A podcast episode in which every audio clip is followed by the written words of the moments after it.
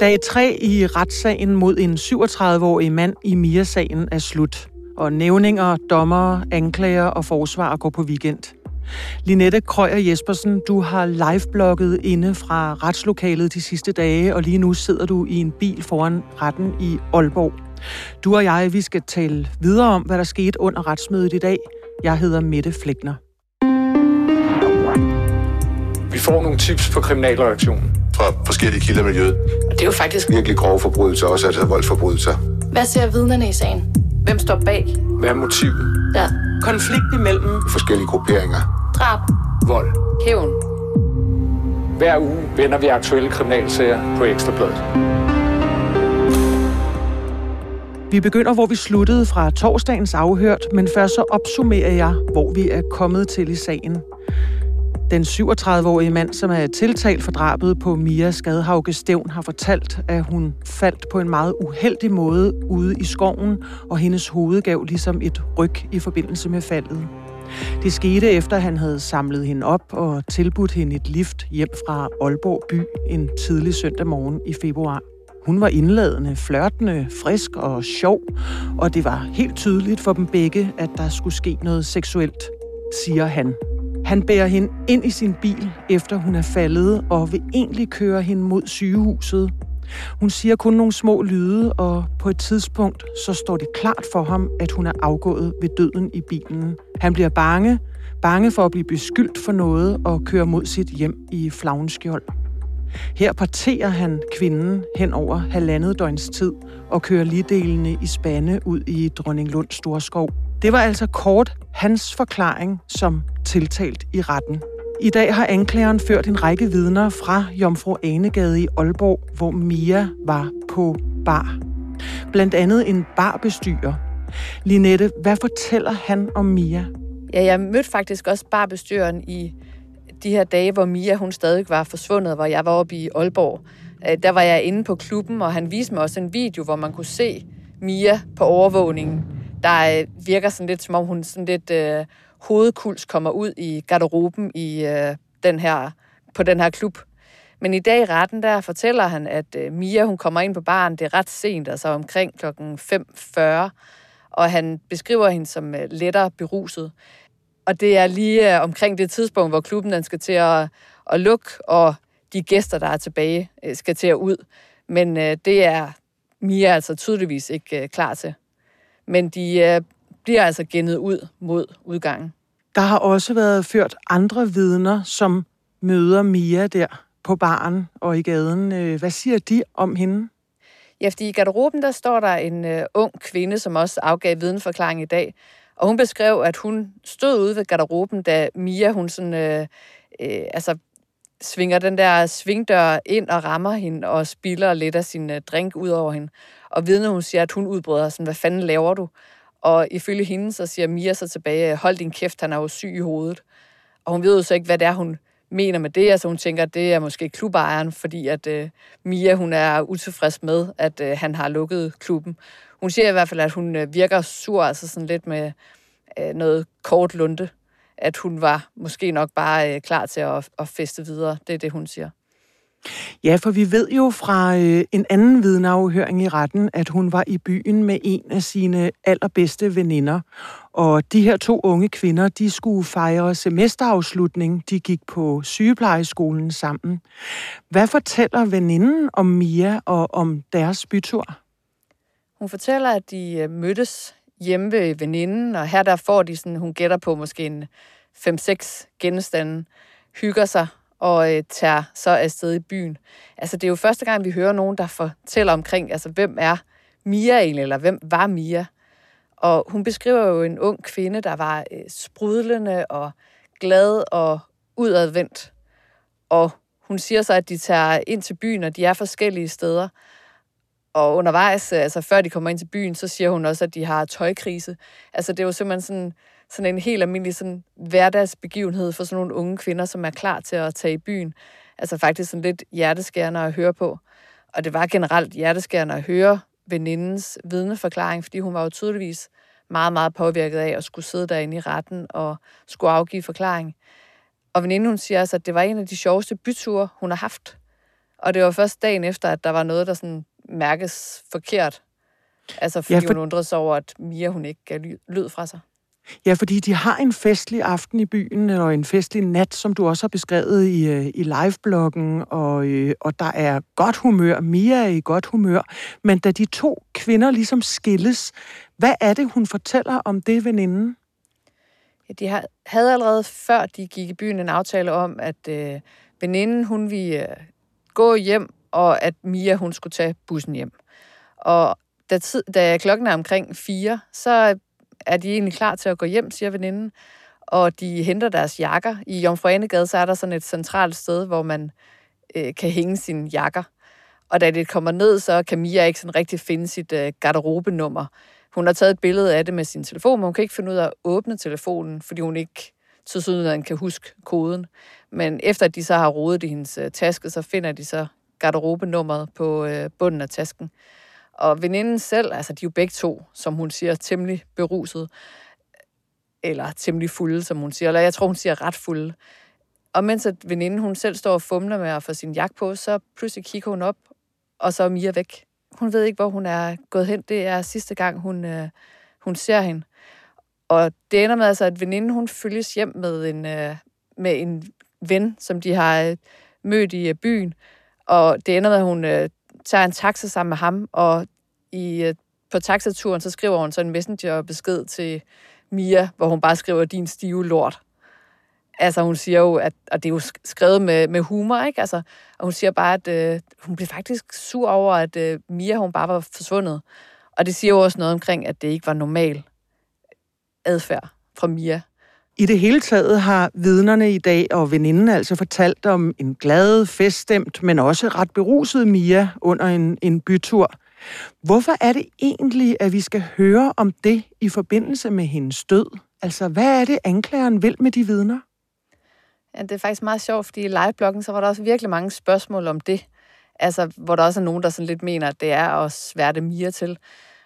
Og der tror jeg, at man skal se på det sådan på, fra flere vinkler. Altså for det første, så har anklageren jo en forpligtelse til at fremlægge sagen objektivt. Altså hendes formål er jo ikke kun at bringe det frem, som øh, kan føre til en domfældelse af den øh, tiltalte. Hun skal sådan set objektivt bringe øh, alt relevant frem. Og så er det jo faktisk også meget, meget relevant, fordi det kan ses i sammenhæng med den tiltaltes forklaring. Vi har jo hørt under hans forklaring, at han siger, at da Mia stiger ind i hans bil, så er hun ikke fuld. Han siger, at hun er selskabeligt overrislet. Og han siger jo så også, at hun tog initiativ til seksuelt samkvem i bilen. Og det står jo modstrid til det, der står i anklageskriftet, hvor han er tiltalt for at have voldtaget Mia, som var øh, beruset. Så det er jo klart, at hvis der er nogle vidner, som fortæller, at øh, Mia, hun var altså øh, temmelig fuld, ret fuld, rimelig fuld, øh, lidt fuld, altså det skal jo selvfølgelig så sættes i relation til det, som øh, tiltalte han forklarer.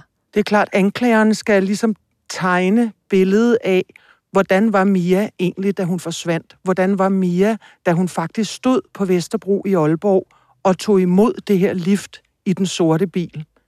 Øh, og det kan hun kun gøre ved at få de vidner i retten, som har mødt vid, øh, Mia og kan beskrive hende, men jo slet ikke, som du også nævnte, det er jo slet ikke for at sværte hende til, men for at skabe et billede af, var det en ung kvinde, som var fuldstændig helt skarp og ved sine øh, fem sansers brug, eller, eller var hun faktisk øh, netop som anklagemyndigheden i hvert fald har formuleret i anklageskriftet ret beruset på det tidspunkt?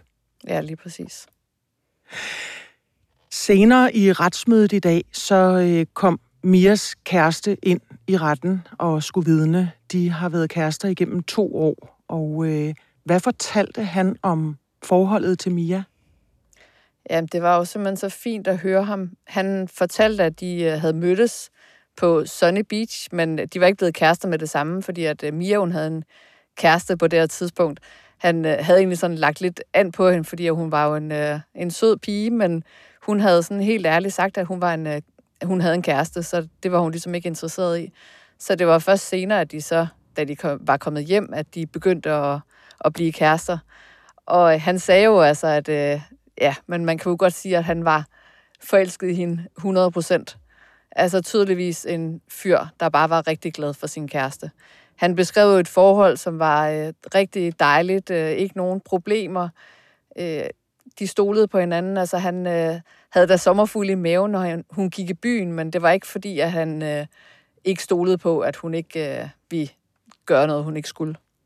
Og veninden bakkede jo faktisk op om hans forklaring også, fordi den, den veninde fortalte jo i retten, at Mia var virkelig, virkelig glad for sin kæreste. Altså, veninden blev jo også spurgt til, det kunne jeg jo også læse ud af din liveblog, Linette, at, at kunne der være noget med utroskab og sådan, og hun sagde, at det kunne hun slet ikke se uh, Mia i overhovedet, fordi hun var virkelig, virkelig glad for den kæreste, og hun faktisk sagde, at Mia tit talte om ham. Ja, lige præcis. Hun talte rigtig godt om ham, så det kunne hun slet ikke forestille sig. Men kæresten den aften, han var jo ikke med i byen. Han lå faktisk øh, hjemme og sov, og øh, vi ved nu fra sagen og fra retsmødet i dag, at han havde faktisk fået nogle beskeder fra Mia. Hvad kan du forklare om dem? Ja, fordi at Mia og kæresten, de boede ikke sammen. Altså han boede på Fyn på det her tidspunkt, og hun boede i Aalborg. Og Mia var jo så alene i, i byen sammen med veninden. Men det er rigtigt, øh, han ligger og sover, og da han vågner, så ser han, at der er flere beskeder fra Mia. Og altså, vi så ikke beskederne, men øh, anklageren spurgte ham først, altså, kan du læse, hvad der står? Og så øh, altså, griner han faktisk sådan lidt og siger, nej, det kan jeg ikke. Og så læser anklageren beskeden op, og øh, altså, det er sådan faktisk fuldstændig vulapyk. Altså, man kan sådan lige sådan, øh, høre sådan enkelte rigtige ord, men ellers så er det sådan en vulapyk besked. Altså, det man måske lidt sådan kan betegne som en, en fulde besked. Ja, fordi anklageren spørger ham jo direkte, hvordan tolker du den her besked, og hvad er det, han svarer? Jamen, så siger han, at øh, hun er fuld. Der bliver også nævnt, øh, også under afhøringen af kæresten, at Mia faktisk øh, selv havde omtalt, og i hvert fald en gang imellem havde oplevet at få nogle blackouts. Hvad fortalte kæresten om det? Ja, det var faktisk både kæresten, der fortalte om det, at han havde selv oplevet, at hun havde fået blackouts. Og veninden har faktisk også fortalt, at øh, Mia, hun har fortalt til hende, at hun har fået blackouts tidligere. Hun har så ikke selv oplevet det. Men kæresten har fortalt, at øh, han havde oplevet, når hun fik de der blackouts, at hun sådan kunne finde på sådan at gemme sig for ham og andre. Altså sådan, som man kaldte det sådan lidt øh, drillende, men han synes jo også, at det var skide irriterende. Og så siger han, at så kunne der måske sådan gå en time, og så var hun så selv igen. Og der kan man sige også igen, hvis vi sådan tænker, kan vide, hvorfor anklageren også spørger ind til det, eller er interesseret i at høre øh, om, at, øh, at Mia kunne få nogle blackouts.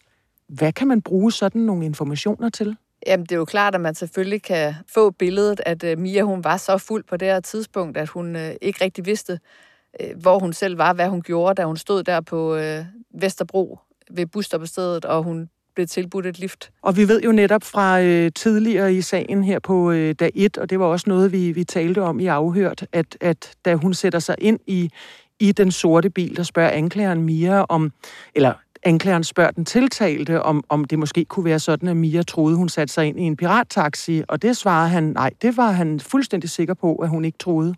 Ja, ja, han var helt sikker på, at det måtte hun da vide, for ellers så var der jo et uh, taxameter, og man vi taler om pris og sådan noget, og det var hans forklaring.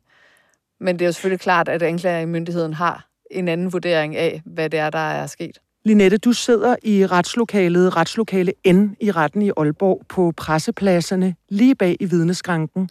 Og du har beskrevet her i afhørt øh, på første dagen, hvordan stemningen var i retslokalet.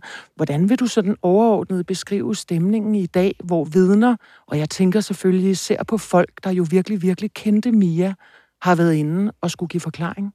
Ja, det var jo særligt, da veninden og kæresten afgav forklaring, at man godt kunne mærke, at der var store følelser på spil her.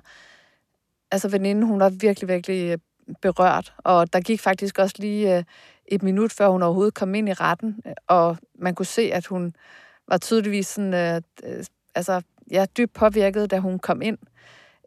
Mette Grits Dage, der er forsvar for den tiltalte, hun sagde faktisk også, altså hvis øh, det er fordi, at min klient han ikke skal være herinde, så er han altså helt, øh, kan sagtens øh, gå ud, men det var der altså ikke nogen begæring om.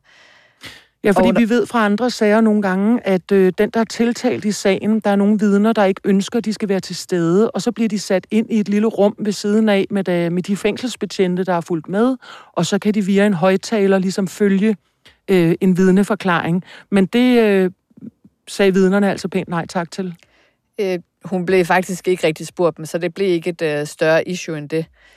Men det var tydeligt, at det var meget, meget hårdt for hende at komme igennem den her forklaring, og undervejs så øh, altså, gik hun også øh, altså, gik hun i, i sorter ligesom og sagde, at hun blev nødt til at have en pause. Og så var det altså, at hun gik øh, uden for øh, retssalen og lige var ude nogle minutter. Øh, retten den blev også øh, hævet, altså nævningetinget gik, øh, øh, gik ud af retssalen. Men så efter et par minutter, så kom hun tilbage og, og fortsatte sin vidneforklaring. Men det var bare tydeligt, at øh, det her det er bare noget, der har påvirket hende rigtig meget. Altså, hun har mistet sin veninde, som hun var i byen med, som hun har haft den sjoveste bytur, som hun øh, kan huske, og som så bare fra det ene sekund til det andet er væk. Altså, det er jo helt vildt hjerteskærende, ikke? Det kan man kun sætte sig ind ja. i, hvordan hun, må, hvordan hun må have det. Ja, jeg så også, at Mias mor, hun var hen og kramme hende efterfølgende, da retsmødet var slut. Så der er jo rigtig mange, der har mistet rigtig meget på det her. Den tiltalte, som vi ved sidder til venstre i retslokalet ved siden af sin forsvarer, Mette Grits Dage. Hvordan øh, agerede han, mens de her meget berørte vidner var inde? Altså sad han og kiggede på dem og fulgte meget nøje med i afhøringen af dem, eller hvordan vil du beskrive ham? Jeg har faktisk svært ved selv at se ham direkte, fordi der er ligesom en stolpe i vejen fra der, hvor jeg sidder. Men jeg har spurgt min, øh, min kollega, som ligesom oplever, at øh, han sidder og kigger ret meget ned. Altså, der er ikke nogen mimik ved ham. Altså, han kigger nærmest ikke hen på de der vidner. Så øh, i dag, der har han faktisk ikke rigtig spillet nogen rolle. Man har ikke rigtig på den måde lagt mærke til ham. Det er sådan under Ekstrabladets dækning af denne her sag. Du sidder i retslokalet, der har Ekstrabladet en plads, og så er der indrettet et øh, lytte-videorum ved siden af, hvor at der er plads til flere repræsentanter fra pressen, hvor vi har to andre journalister, der sidder. Det vil sige, de kan sidde og følge sagen fra nogle videoskærme, men altså ikke fra øh, selve retslokalet. Ja, lige præcis. Og de har så faktisk mulighed for at se den tiltalte. Den 37-årige mand, den tiltalte, han nægter sig som bekendt skyldig i voldtægt og drab og alene usømmelig omgang med lig. På mandag så fortsætter retssagen. Hvad skal der ske der? Ja, der sidder vi jo igen klar til at liveblogger og skrive artikler for sagen. Altså, de vidner, der skal føres, det er blandt andet en, endnu en hundefører. I dag der var der også en hundefører, som var inde og afgive forklaring, men der kommer endnu en hundefører, som var ude og lave sprogsøgning ude ved Ham og Bakker, der hvor der jo blandt andet blev fundet øh, et, øh, en hårelastik med Mias øh, DNA på, og øh, de her brystplastre, som, øh, som vi har skrevet om, som er sådan nogle, man kan tage på, hvis man ikke har en øh, BH på, så kan man ligesom klistre det på brystet. Altså det blev fundet ude i Hammerbakker. Det er jo her, hvor anklagemyndigheden mener, at øh, voldtægtsforholdet det er sket. Der kom også en, øh, en kriminalassistent, en kriminaltekniker og en sportekniker, som øh, har lavet den her sammenligning mellem øh, brystplastrene, der er fundet i skoven, og så de papirer, som man hiver af det, for at det kan klistre, der er fundet hjemme hos Mia. Og så kommer der retsmedicineren Asser Hedegaard Thomsen, som skal afgive forklaring om obduktionen af Mia. Og det er jo klart, at det bliver meget, meget interessant at høre hans forklaring. Det er klart, at det er interessant med retsmedicineren, fordi at øh, det handler jo simpelthen om dødsårsag, dødsmetode. Hvad er det egentlig, retsmedicinerne mener, at de har kunne konkludere under obduktionen af, af Mias øh, jordiske rester. Ja, lige præcis. Og hvor meget man så kan sammenholde det med, hvad den tiltalte han har forklaret. Det er jo, som, øh, som du er kommet ind på, altså hans forklaring er jo, at øh, Mia, hun faldt meget uheldigt i øh, skovbunden med en rem fra sin taske om halsen, faldt uheldigt. Måske har hun fået et eller andet unaturligt ryg, som har gjort, at hun har fået de fatale skader, som ifølge tiltalte, så var det, der forårsagede hendes død. Og endelig så kommer der også et vidne fra GPS-firmaet, der skal fortælle omkring de her GPS-oplysninger, øh, GPS-oplysninger fra tiltaltes bil, som øh, ved en fejl blev læret. Det var jo, som vi også har været inde på herinde i Afhørt, sådan at han manuelt havde slået sin GPS fra, men at der var sket en fejl, hvor GPS-oplysningerne alligevel blev lagret, lagret. Og det er jo sådan, at politiet de har et fuldstændig klart track over, hvor det er hans bil, den har kørt i det her tidsrum. Tak til dig, Linette, for at tage os med i retslokalet i Aalborg endnu en gang. Og tak til vores producer Rasmus Søgaard, her hvor vi er i studiet i København. Og tak til jer, som har lyttet med i Afhørt. Vi følger Mia-sagen med et nyt afsnit efter hvert retsmøde. Det bliver altså næste gang på mandag.